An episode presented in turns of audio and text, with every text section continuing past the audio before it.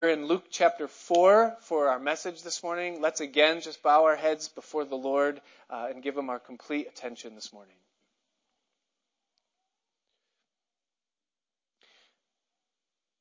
Father, you said heaven and earth will pass away, but my word will never pass away. And Lord, we know that you're able with your word to do anything you want. You said, I am the God of all flesh and nothing is too hard for you.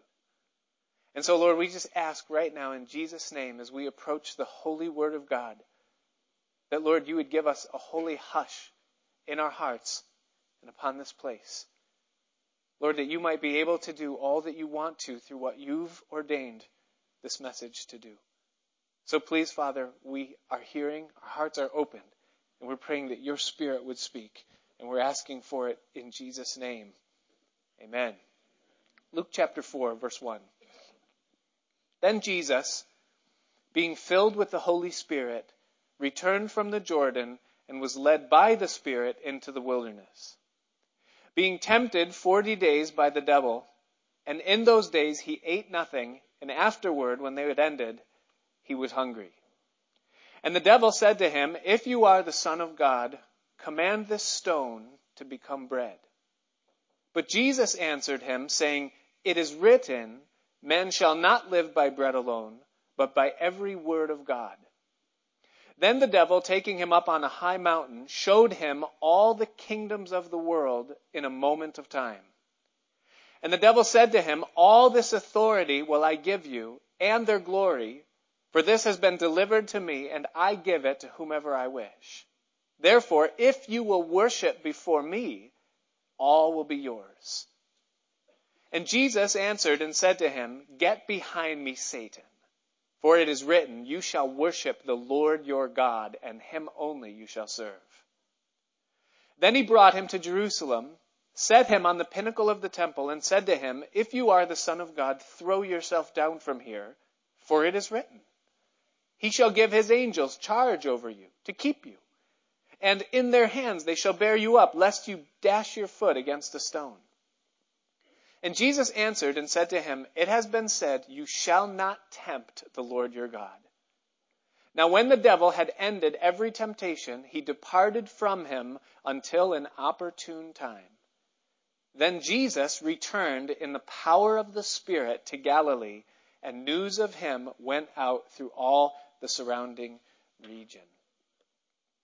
We have before us a very famous and intimate passage of Scripture, the temptation or the testing of Jesus Christ. And every single one of us is familiar with this arena of testing or being tested. If you recall from your days in school, there was tests that would frequently come our way. And, you know, there were varying degrees of difficulty depending on the type of test you were given. I think for me, the hardest test or the most feared was the essay test. Because on an essay test, you were simply given a topic or a proposition and you had to demonstrate that you understood it with clarity and conciseness. Next down the list in difficulty, you know, a little bit easier than that, was the fill-in-the-blank test. In that, you know, you only had to have a one or a two-word answer, you know, and the rest was kind of given to you and sometimes lead you to what the answer was, but they were still difficult. And then after that would be the multiple choice. And those were okay because you had a twenty-five percent chance even if you knew nothing. And they say statistically, if you just circle C, most of the times that's what the answer is, you know. So you, you really could improve your odds even a little bit more with multiple choice. Next after that would be the true or false, fifty-fifty. You know nothing. If it sounds even the least bit ridiculous, you just circle false, you know. And if it sounds like it could be credible at all, true, and you're done. You got it. But even easier than that, from time to time, you would get the open book test. And that would be when the teacher would give you the test, but say, you can use the textbook or your notes from class, and you could determine what the answers are if you can find them there. And you think, all right, this is great. If I remember anything from the reading, I can get my way through this test. But sometimes, once in a while, you would score. And there would be the partner test, where you would get to partner with someone else in the class and you could take the test that way. And if you could be that person that could be so lucky as to get with that person, you know, it was usually a girl, right? And she always studied and always knew the answers. And you got partnered with them for the test. You were certain that even if you knew absolutely nothing, you could ace that test because of how you were taking it. Well, that's kind of the scenario that we have before us here. We see Jesus being tested, but the reason why, or at least one of the reasons why Jesus was being tested, was so that we would be able to see how he navigated this testing and what the answers were ahead of time, so that when we go through it, we could partner with him through the testings that we endure within our own life. It's often an anomaly to me to consider why Jesus would go through this. I mean, why did Jesus have to be tempted by Satan himself? I mean, here Satan was made essentially by Jesus, and now Jesus is subjecting himself to a temptation by him. Why would he go through that? Well, three reasons briefly. First of all, he did it to purify. See, Jesus came, his primary mission was to take away the sins of the world. He came to be the atoning price, or to absorb the penalty that sin requires. Now, in order for him to do that, he had to successfully navigate through every temptation and trial that we go through without failing at any one point. And so in order for him to say mission accomplished, he had to go through this time of tempting. It was part of the purification process, as it would concern you and me later. He also did it, number two, to identify with us. See, it says that we don't have a high priest in Jesus who cannot be touched with the feeling of our infirmities. But he was in all points tempted like we are. In other words, he didn't want to just be God in heaven who said, here I've created you and given you a list of commands and requirements, and I've set before you a divine will. But in and through all that, I'm up here and you're down there, and I don't know what you're really feeling. No, God wanted to go through everything that we go through. So in Christ, God was feeling the weight of those temptations. So it was to identify with us. And then third of all, and maybe most significant for us this morning, is he did it also to exemplify. And that is to show us, or to give us an example as to how we, when we are tested, because all of us are tested spiritually, how it is that we can succeed so as not to see our lives shipwrecked. It's interesting to me to consider when this event took place within Jesus' life. It happened, first of all, right after a mountaintop experience. At the end of the last chapter, we saw Jesus baptized. He had lived for thirty years in obscurity. We know very little about what took place during that time. No doubt he was growing up just like we do, living life just the way that we do. Now it's time for him to enter his ministry, and so he was baptized by John the Baptist. And we're told that coming up out of the waters, the heavens were opened, and the Spirit of God began to descend upon him in bodily form like a dove. And then the voice of God ratified the ministry of Christ from heaven and saying, this is my beloved Son. Listen to him, or hear him. He was approved and ratified. And then he came up out of the water filled with the Spirit. That was a mountaintop experience, I think, if there ever could be one. An ending of his private life and the beginning now of his public ministry, what he came to do. I find that that's often the case for you and me as well. When does temptation come to us? Oftentimes it's after a mountaintop. Just after you come home from a retreat, it's been a great time, you've heard the word of God, you feel refreshed, recharged. You feel like, God, there's some things that have been put under and put behind, and I'm moving forward with you, this is great. And then you come home and you find that there's family problems, and the hot water tank is not in the hot water tank anymore, it's all over the basement floor, and you know, and there's problems at work, and you lose your job and all this, and you say, God, what gives? So often, testing comes on a mountaintop. It's also interesting to me to note that Jesus was physically exasperated when Satan made his move. He had gone forty days without food, and it says that he was hungry. And I think that's one of those biblical understatements, you know, that he was hungry. He hadn't eaten for forty days. And it was in that time of physical exhaustion and weakness that Satan made his move to try to get Christ to compromise. Do you find, like I do, that that's the case? How often times Satan comes to us? He doesn't hit us when we're strong. He comes in once we've been working sixteen-hour days. And when we're at the end of our resources, and it seems like on every side of our life, responsibility is just building up and weighing on us. It's then that he comes in and says, hey, just relax a little bit.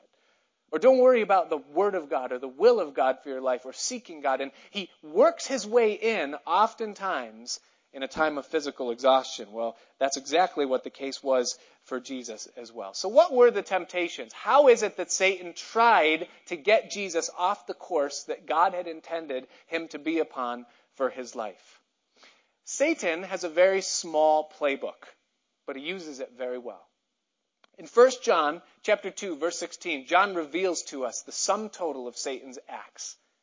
He says, all that is in the world, the lust of the flesh, the lust of the eyes, and the pride of life, is not of the Father, but is of the world.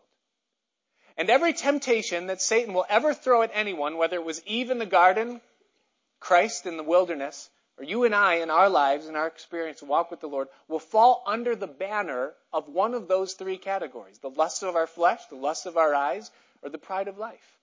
And we see it no different here with Jesus as he's tempted by Satan. Three things, three temptations that come, each of them falling under one of those banners. And so the first one dealt with Jesus' physical needs, and it fell under the banner of the lust of the flesh.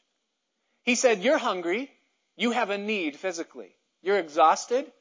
So use your power to command these stones to be made into bread, a different substance, and satisfy the hunger that you have. Now, for you and me, we read that and we say, that doesn't even really sound like all that much of a temptation. I mean, he had the power to do it and he was hungry. There's nothing wrong with eating. And that's really no different than you or me having a five dollar bill in our pocket and driving down the road and seeing a sign that says five for five. And we say, hey, good timing. That must be provision. And we pull in and use the power of the dollar to purchase five tacos or whatever it is, you know, and, and we eat the food. We think, well, what is the deal with this? And why is this such a great temptation here that he's even trying it? Well, here's why. Because the Bible tells us that Jesus was led by the Spirit into the desert for the purpose of this time of fasting and testing. Therefore, it was the will of God for Jesus at this time to not be eating. That was what was going on here. And what Satan was tempting Jesus to do, what the temptation was, was to step outside of the will of God in order to satisfy a physical need. Or, or, you know, or a physical appetite, or to put a physical appetite above and before the will of God. So how did Jesus fight this temptation? He quotes a verse from Deuteronomy, from God's word, and he says, it is written that man shall not live by bread only, but by every word that proceeds from the mouth of God. I want you to understand something here, that these were not magic words. It wasn't like there was like this chess game going where Satan kind of threw something and Jesus kind of had the right defense. And so all he had to do was speak forth the right combination of scriptures and Satan would go, oh, yeah, you know, you got me with that one, and or ah, and run away. You know, that, that wasn't what was going on here. See, the power to fight off this temptation was not in what Jesus said verbally or the words, but rather it was the truth of what that verse means that was living out through his life that made it so that that temptation had no place to take root within him. Understand this. Man does not live very simply by the physical sustenance of the body, but rather we are three-part beings. We are body, that's the physical, but we are also soul and spirit. And the soul and the spirit of man are not kept by our physical body needs. The soul and the spirit are sustained in a completely different way. And Jesus understood what that way was. In John chapter four, remember Jesus with the woman at the well, a Samaritan woman? His disciples were a little bit shocked that he would even take the time to interact with her because, I mean, Jews and Samaritans, they just don't mix. And single rabbi men and young single women, I mean, the whole thing was just confusing to them. And they came back and they saw it and they're like, what's he doing? But as she went their way, they began to get into this little discussion about whether Jesus had eaten. And they said, did anybody bring him any food? Did he get any food? And Jesus said to them, he said, I have food that you don't even know about. And they're going, what food? Someone brought him lunch? And they, they were lost. They were clueless. And then he laughs and he looks at them and he says, guys, I have food that you don't know of. My food is to do the will of him that sent me and to finish his work. See, what sustains me is not just what I take in physically and ingest, but also what I do living my life in the will of God. As I do His will, that sustains me spiritually. That's what satisfies my soul. And the other thing is just secondary and primary. So if that's true, that man is sustained spiritually by being in the will of God, then that means to remove myself from the will of God in order to satisfy an appetite of my flesh is to rob life from where life really comes from. So it's a net loss. Do you understand? So Satan is tempting Jesus, go outside of God's will for your life right now to meet a need that you have. And don't worry about that. You can come back to that later. But Jesus understood, no, it doesn't work that way. Man doesn't just live by satisfying the needs of the body, but it's by the word of God, the will of God. I can't help but think of Solomon here. He became in Scripture the poster boy for the lust of the flesh, the lust of the eyes, and the pride of life. Here was a man who was given everything. At the onset of his life, he could see both ways of God very clearly, that to follow His will and to go after Him and to be blessed. But he was given all of the resources, power, and wealth of this world to do whatever he wanted to do. And he made a decision at some point in his life, and he said, you know what? I am going to venture onto this path of living after my flesh. And I'm going to withhold nothing from me at all. I'm going to indulge in anything that I want, whatever I want, no matter what it is or no matter what it costs. And I'm going to find out if there's anything in this life that can satisfy me outside of the will of God. And so he did it. And you can read Ecclesiastes chapter two, just the first seventeen verses as he begins to list off the things that he tried to put into his life to satisfy the vacuum and void that was inside. He tried laughter, wine, houses in various places, vineyards, gardens, orchards, fountains and pools, which were all signs of royalty and luxury in those days. Servants, which would be the modern equivalent of appliances now. Herds and flocks, silver, gold, and stones that were so abundant and vast, no treasury of wealth has ever been able to match it since. Male and female singers, and not to mention one thousand wives and concubines that he kept company with throughout. And after trying everything he could, he concluded the matter by saying this, Ecclesiastes two, verse ten. He said, whatever my eyes desired, I did not keep it from them, the lust of the eyes, and I did not withhold my heart from any pleasure, the uh, lust of the flesh. For, so for my heart rejoiced in all my labor, and this was my reward from all my labor. Then I looked on all the works that my hands had done, and on the labor in which my hand had toiled, and indeed all was vanity and a grasping for the wind. There was no profit under the sun. And then I turned myself to consider wisdom and madness and folly. For what can the man do who succeeds the king? In other words, after me, no one is ever going to be able to try the things I've tried and do the things I've done. No one can experience something that I haven't already experienced. And then I saw that wisdom excels folly as light excels darkness. The wise man's eyes are in his head, but the fool walks in darkness. Yet I myself perceived that the same event happens to them all. At the end of life, we all end up in the grave. So I said in my heart, as it happens to the fool, it also happens to me. And why was I then more wise? Then I said in my heart, this also is vanity. For there is no more remembrance of the wise than of the fool forever, since all that now is will be forgotten in the days to come. And how does a wise man die? As the fool. Now watch verse seventeen. The first four words are the most profound, I think. Therefore, I hated life. So here's a man who filled himself with everything that he could possibly get his hands upon to fill himself. And at the end of the day, the bottom line, his conclusion was, I hated life. See, to just live to satisfy the desires of the body or the desires of the mind or the eyes is not to live life at all. If drugs could truly satisfy, then the junkie would be the happiest person in the world. If alcohol could truly satisfy, then the alcoholic would be the happiest person in the world. If sex could truly satisfy, then the prostitute would be the happiest person in the world.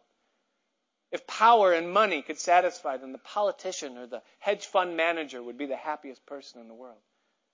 But what do we notice when we look around the world and we see everybody that has all these things, that they're no better off than anybody else? They might have more, the appearance of it might be something, but inside they're just as empty. Because the only thing that can truly satisfy a life is to be rich spiritually and in your soul, and that only comes from standing complete in the will of God. Now understand this.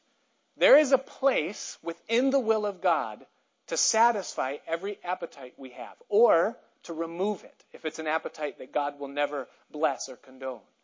But he's made provision for all of those things. But to remove ourselves from the will of God in order to satisfy an appetite that we have is to bring a net loss to the situation. You end up more empty on the other side than you did. And once you've tasted the power of his love within your life and the life that he gives, there's nothing that could ever match that. And so we see Jesus uh, not falling into the lust of the flesh. The second temptation that was thrown his way uh, is under the banner of the lust of the eyes, and it concerned his mission or his purpose or what he came to do. And we're told that Satan brought him to an exceedingly high mountain, and somehow, supernaturally, he showed to him all the kingdoms of the world and their glory in a moment of time. Now that tells you right there that there's something spiritual and supernatural happening. For him to be able to see the glory of Egypt, ancient Egypt, and then ancient Babylon, and then modern Rome in Jesus' day. And then to see into the future and even see what we are, the United States of America and the great kingdoms of today. And for Satan to hold that in front of Jesus through his eye gate and say, do you see all of this? If you'll just bow down and worship me for one minute, I'll give it all to you, and I have the right to do that. And he did. Because in the Garden of Eden, when God essentially gave Adam ownership of the planet, when Adam bowed the knee to Satan the first time, he yielded the authority of that ownership into Satan's hand. That's why Jesus called him the prince of the power of the air, the god of this age or the god of this world. Because right now, he's the one that holds the cards. And that's why the world is the way that it is. Now, at the very core of what Satan was doing in this, and, and by the way, the temptation in this whole thing was to do a right thing the wrong way. Because at the very core of what Jesus came to do, he came to redeem the world back to himself, back to God, and everything that's in it. That's what he came to do. And what Satan was basically giving to Jesus was the easy way. Hey, you came in order to redeem the world to yourself. And I understand what's involved in that. It's going to cost you a cross. It's going to cost you a crown of thorns. It's going to cost you the weight of the flagellum coming down upon your back. It's going to cost you that momentary separation where the Father turns his face away from you while the sins of the whole world are placed upon your back. It's going to cost suffering that goes beyond the suffering that anyone has ever experienced ever. But if you'll just bow down for one minute and worship me, you don't have to do any of that. I'll sign the deed right now, and I'll give you the title deed to the earth, and you can say mission accomplished in the whole thing. Well, how did Jesus fight this temptation? He looks at Satan, and again, he quotes Scripture, Deuteronomy again, the second time. And he says, it is written, you shall not, or I'm sorry, you shall worship the Lord your God, and him only shall you serve. What was the truth of that verse? Not the words, but the truth. The truth that Jesus knows is that there's two ways in this world. There's the narrow way that leads to life, and there's the broad way that leads to destruction. And it's been that way ever since the very beginning. When God came to Adam and Eve in the Garden of Eden after they had sinned, and he took a lamb and he slew that lamb, and they watched the blood of an innocent substitute being poured out, they understood that that was because of their sin. And then God took the skin of that lamb and he made clothes for Adam and Eve. He covered their vulnerability and their nakedness through the death of an innocent substitute. And there was one way from the very beginning for sin to be put away, the shedding of innocent blood. But on the other side, there's a broad way. Everything else that man tries to do to bring himself back into a right relationship or right standing with God, everything that man tries to do to please God in any other way, he'll go to any length, like Cain did. A great harvest of a garden, a great basket offered to God, but God refused it because there's only one way that God accepts. It's a narrow way that leads to life. But on the other side, a broad way that leads to destruction. And what Jesus understood is that there's only one God, and there's only one way.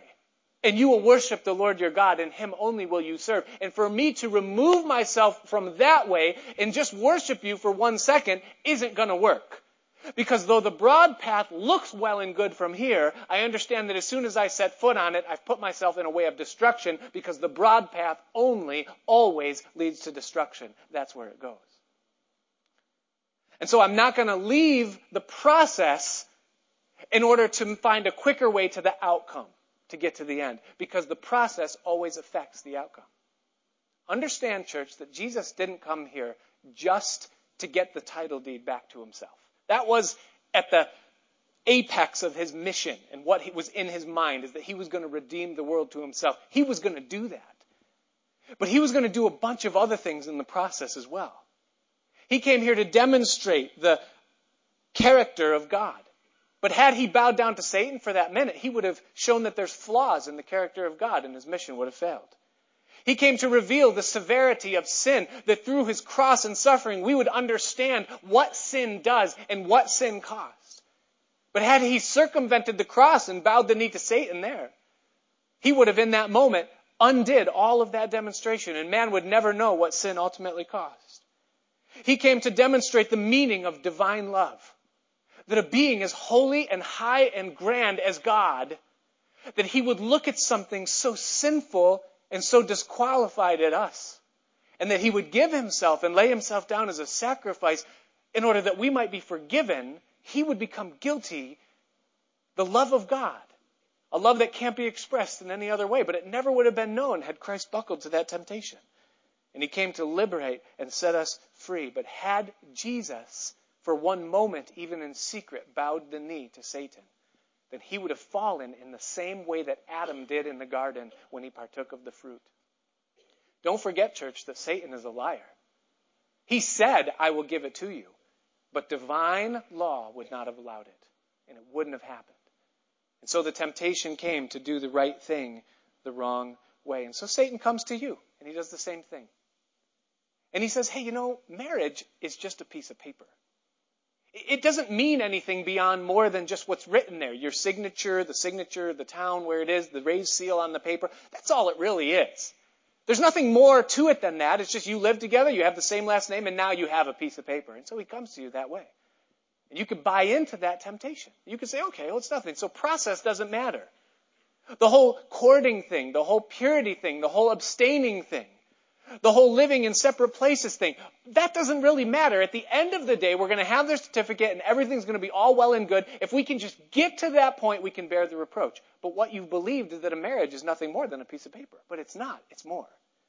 Jesus said that the two are becoming one, that you're building something and unifying something that has incredible power and incredible strength, and it's an incredible expression of what God is and who he is in the world. And it's a tool that God can use in the world in an incredible way that we don't even understand.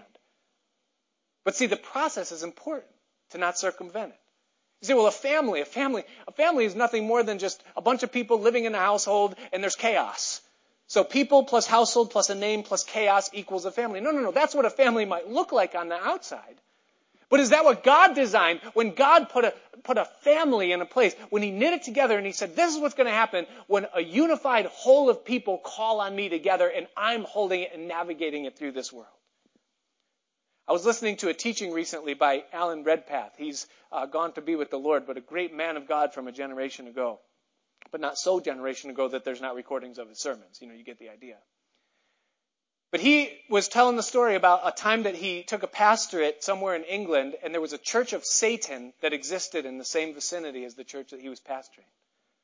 And he said that the Satanists that attended that fellowship of satanic ritual, whatever they did, would get together twice a week and pray for the breakup of Christian families. Now, not that that would have any meaning or merit or power against Almighty God, but what it does tell us is this, is that Satan knows the power of a Christian family and the influence that they can have over a society. But if a family is nothing more than just, hey, we just live together, it doesn't matter, we don't have to do this God's way, then you ruin all of that. You have the appearance of it, it looks right, but it's not what God intended. That can be with a career, it can be with a life. You can get to the end of your life and everyone can look at you or me, and they can say, look what they did, look how much money they made, look at the impact it was. but did it please God? And does heaven look at it and say, they walked the narrow way that leads to life, because that's the only life that's going to count in the end. It doesn't matter what the outward is. It also matters how you got there. And so Jesus understood you can't get to the outcome and skip the process and expect that it's going to be okay. He didn't give into it, and he shows us that a right thing must be done the right way. The third temptation that comes to him is under the banner of the pride of life, and it had to do with his person. And in this one, Satan comes to him, and Satan tries to fight back fire with fire. Jesus has quoted Scripture twice, and so now Satan comes to Jesus, and he also quotes Scripture. And he says, okay, you want Scripture? I'll give you Scripture. It is written. As he puts him on the pinnacle of a temple and tells him to throw himself down. It is written that he will give his angels charge over you. A misquoted, out of context portion of Psalm ninety-one.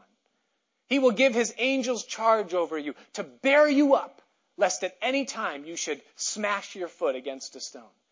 Hey, the Bible says that if you throw yourself down from here, God is obligated to meet you and help you and not let you get harmed in any way at all.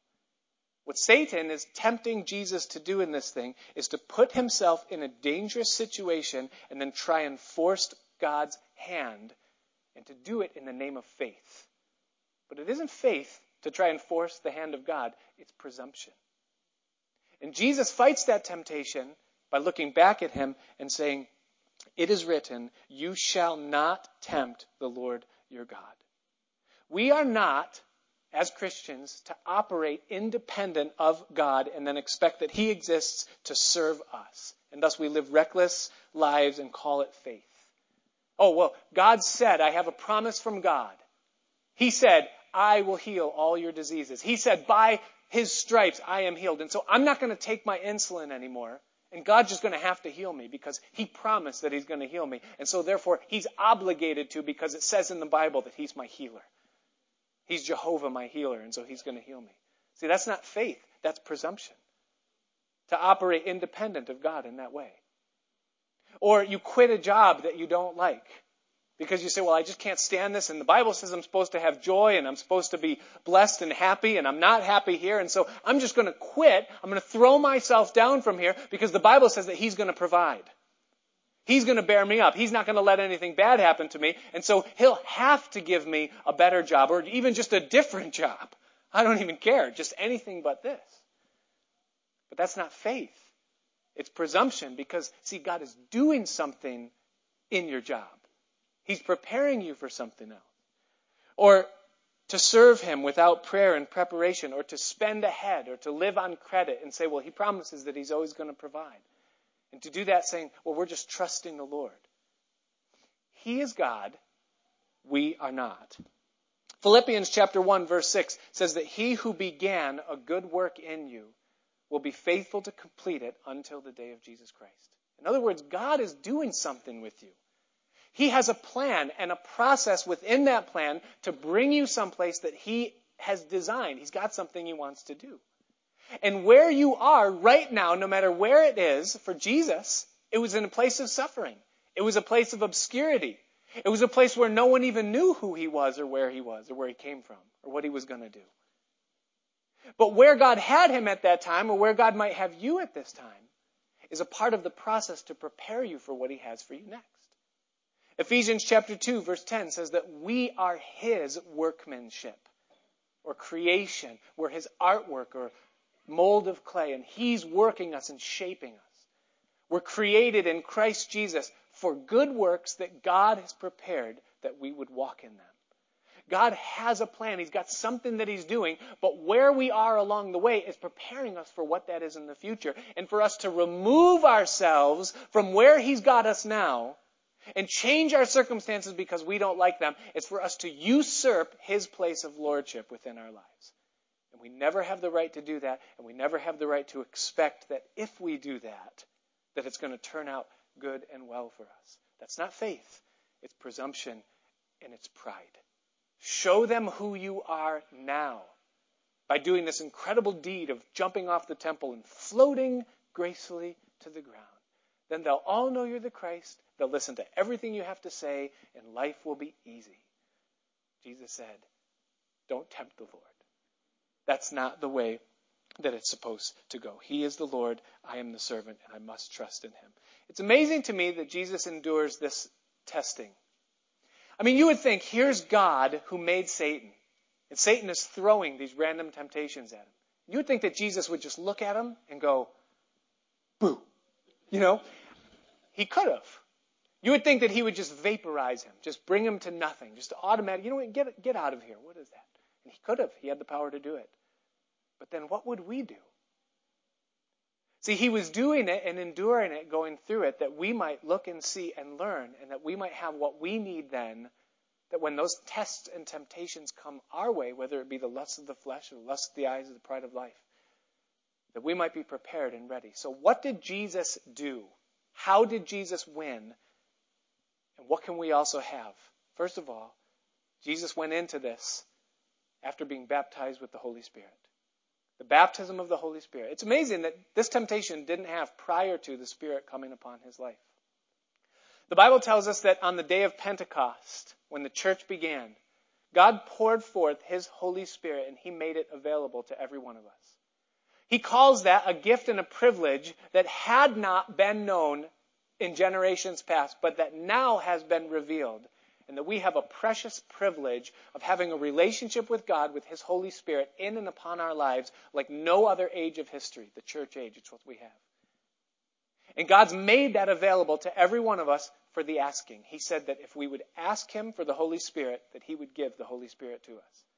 Jesus said, you will receive power when the Holy Spirit comes upon you, and you'll be witnesses for me. You'll have the ability to live the life that I've called you to live. I believe it's probably the least employed, most under-enjoyed privilege and position that we have as Christians today. I think it's important for us to daily ask God to fill us with the Holy Spirit again. Do you know when the first revival of the church took place? A couple of days after the first outpouring on the day of Pentecost. Remember? The Spirit was poured out. three thousand people got saved. I mean, it was an incredible thing. And then just a couple of days later, they were gathered in a room praying, and it says that the place was shaken, and they were all filled again with the Holy Spirit. See, we have a leak. We leak all the time. We leak minute by minute, second by second. And what that means is that we need to be filled again. And so constantly throughout our day to say, God, I need to be filled with your Holy Spirit. God, I'm about to get out of bed this morning. I need to be filled with your Holy Spirit. God, I'm going to talk to my wife. I need to be filled with your Holy Spirit. God, I've got a whole day of responsibilities and work. I need to be filled with your Spirit moment by moment. Let your Spirit empower me. That it wouldn't be I and the power of my flesh living this life, but it would be you living through me, Jesus. It's what you promised and afforded to me, and I'm waiting upon you, Lord. May my life be worthy that you would live in me. Moment by moment, Lord, fill me with your Holy Spirit. Fill me to hear this message. Fill me to apply this message. Fill me to live for you. Fill me to serve you in whatever capacity you've called me to serve you. I need to be filled again and again and again. And he affords, he gives that to us. The second thing it says is that Jesus was led of the Spirit. If you want to overcome temptation, not only do you need to be empowered by the Spirit, but you also need to be led of the Spirit. Which means that Jesus was sensitive to the best of his ability to walk within the will of God. Jesus didn't put himself in temptation. He was led of the Spirit into temptation. Do you see that? Because all too many Christians find themselves failing under the weight of temptation, but when you find out how they got into temptation, you realize that they weren't led of the Spirit into it. They led themselves into it. Well, I wanted to just see if I could employ the power of the Spirit, so I went into that club, and I sat down at the bar, and it didn't work. I, I don't know where the power was, but I tried it, and I failed. And I failed on multiple levels. It was a disaster. It was a train wreck. Yes, because you're not being led of the Spirit of God. You understand? And then the third thing, and maybe probably the most practical for you and I, that Jesus did that caused him to be victorious in this, is that he had a working knowledge of the Word of God. Do you see that every time the temptation came, he faced it with Scripture? He said, it is written, and then from Deuteronomy. It is written, and then from a different portion of Deuteronomy, and it is written. See, Jesus wasn't just a verse-quoting machine. He didn't have a divine Rolodex that was just going, you know, and then the thing coming and goes, I know how to fight that one, you know, the whole thing. It wasn't like that. But see, the word of God was so written and inscribed upon his heart and then quickened by the Spirit of God that was within him, that when that temptation came, it had no place to be seated, because he looked at life through the lens of what those things mean. His life was governed by it. So Second Corinthians chapter ten, read in verse four, it says that the weapons of our warfare are not fleshly, but they're mighty through God to the pulling down of strongholds. And then listen, and casting down imaginations, that means things that come into our mind, and every high thing that exalts itself against the knowledge of Christ. And then listen, bringing into captivity every thought into the obedience of Christ. In other words, as we allow the word of God to be written upon our hearts and it becomes the framework or the net through which we see all of life, then no matter what comes our way, whether it's a thought into our mind, or whether it's a circumstance, or whether it's a word that someone speaks, or an interaction, or a day of work, or a proposition, or a temptation, or an appetite, no matter what it is, we allow the word of God that's been written in our hearts because we've been in it and meditating on it to be what interprets what it is that's coming at us, and then we bring it into subjection to the obedience of Christ in that moment. Now see, you can't do that if you're not in the word of God. And so important it is for us to be people of the word. So what happens is that we read um, some scripture, and we read, say, the the, uh, the the the story that Jesus told about the Pharisee and, and the publican, or the sinner. And they both went into the temple to worship God. And so the publican came in, and he was a sinner, and he knew it. And he smelled like it, and he looked like it, and he gave an offering like it. He had nothing to give. And he came into the temple, and he dared not even lift up his eyes and look at anything in it. But it says that he just smote his breast, and he said, "God, be merciful to me, a sinner." And then there was a Pharisee standing close by, a religiously decorated man. And he came in there in all of his pomp and his arrogance, and he gave his money with pomp and arrogance as he offered loudly to the Lord. And then he prayed out loud, looking up with his eyes open, his face shining.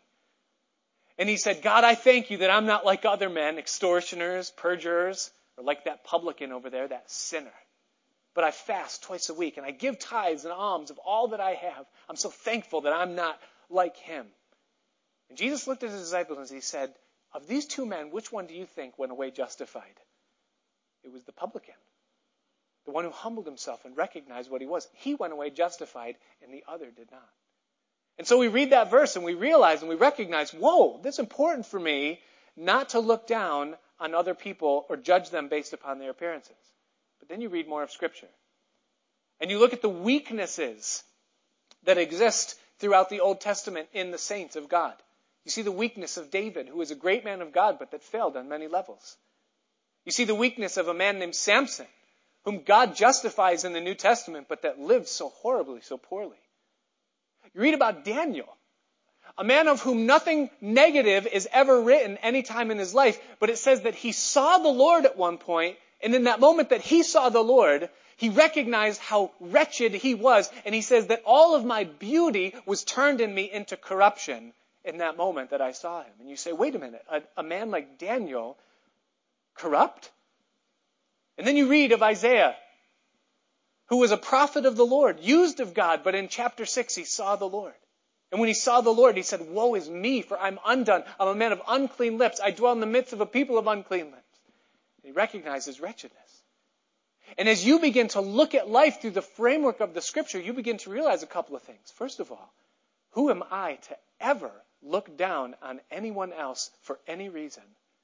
And number two, who am I to think that I am not capable of committing the absolute worst sin should I be in the wrong place at the wrong time or under the wrong circumstances? So the temptation comes for you to judge someone or to think evil of someone. And you interpret that temptation through the framework of what you know you are because you've seen it in Scripture. And you wouldn't dare look down on someone or speak evil of someone or gossip against someone, because you recognize. See, it's a working knowledge of the Word of God. But that also means you need a little bit more than Sunday mornings and Wednesday nights, doesn't it? Because the Word of God isn't written in our hearts through sermons that we hear from time to time. It's something that we're called to give ourselves to continually. Moses said to Joshua, meditate in it day and night. David said to Solomon the failure, he said, meditate in it day and night. There will be your victory and your success.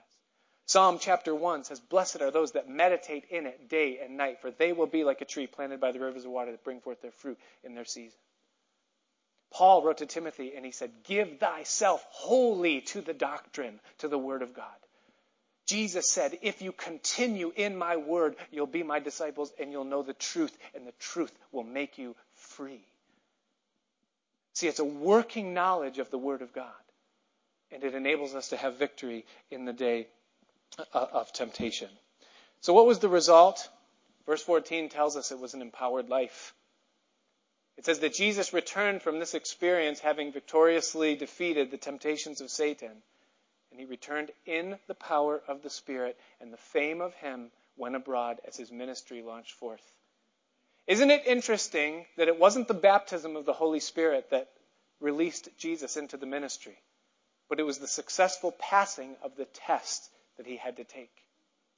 And I think that also speaks to you and me. We ask the question, we say, why? Why these temptations? Why do we have to face these tests? Here's why. It's because God has a plan for you. God has gifts and a ministry and an expression of himself that he wants to use you to give to the rest of the world. And in that usefulness, he's going to give to you gifts. He's going to give to you supernatural things. He's going to reveal himself to you in incredible ways. But no matter what it is that he gives to you, what he's never going to do is violate your free will. Meaning that you have the ability to take what God gives you and then go squander it to use it on yourself. You could take the power that he gives you and you could use it to destroy your own life and tarnish his reputation. And so God brings us through these tests and says, hey, do you know what it means to be satisfied by me yet? Do you understand the living water that comes from walking with Christ in such a way that you wouldn't compromise that for anything else in the world? Here's the good news, is that if we be willing to walk with him, he will bring every single one of us to that place where he is so precious in our lives that there is not one thing that Satan could ever hold before our eyes or before our pride or before our lives, and we would say, yes, I want that rather than him.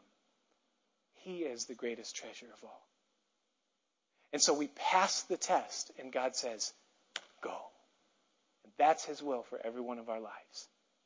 And so Jesus reveals through this text not only what the questions are, but how to navigate our way through the tests and the temptations that come, that we might live a full and blessed and successful life. Should we pray together? Father, we thank you this morning for the word. It's so powerful to us as we consider what you've made available through its pages. And as your Spirit speaks it, Lord, and makes it personal to each of us, our desire this morning, Lord, is that we might be yielded in your hand. Lord, that we might become those who know you so much, who love you so much. Lord, that nothing would ever compromise that fellowship that we crave with you.